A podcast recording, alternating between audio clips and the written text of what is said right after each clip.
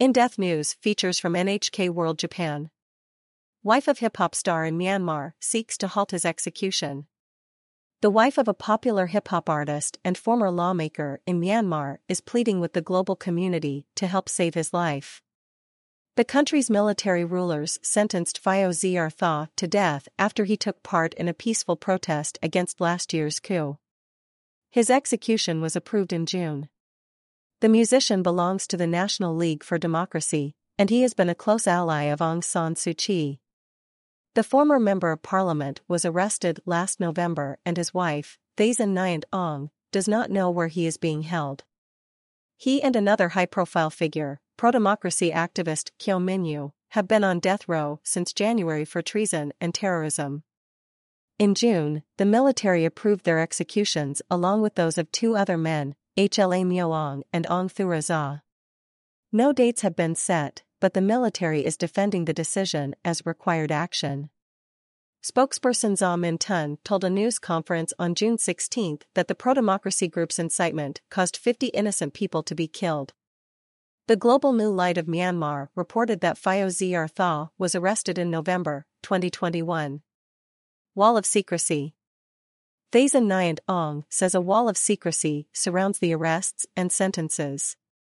The military has announced that the defendants' objections have been rejected, or that their petition has been rejected. But it's completely hidden, so we don't know anything. The military's claims and rulings are based on their unilateral decisions.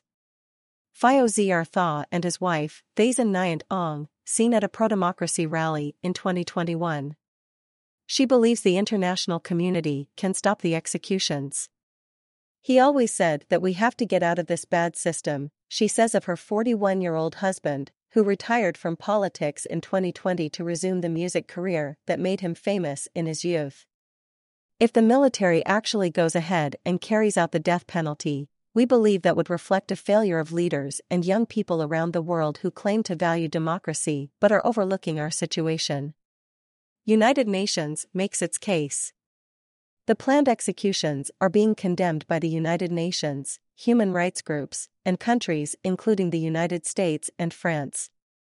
Myanmar's Assistance Association for Political Prisoners, AAPP, says if the sentences are carried out, they would be the country's first executions of political prisoners in 35 years. Nicholas Koumjian is the head of the UN's Independent Investigative Mechanism for Myanmar. Nicholas Koumjian, the head of the UN's Independent Investigative Mechanism for Myanmar, released a statement on June 20 calling on the military to reconsider. Imposing a prison or death sentence in such circumstances could constitute crimes against humanity or war crimes. The crime against humanity of persecution is the severe denial of a person's fundamental rights under international law when committed on discriminatory grounds, such as a person's political affiliation, the statement read.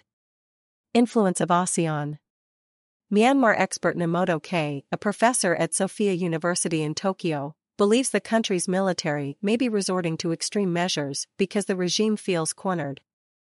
The new generation of military leaders has crossed a red line in saying that it is okay to execute people to deal with situations when the people resist, he notes.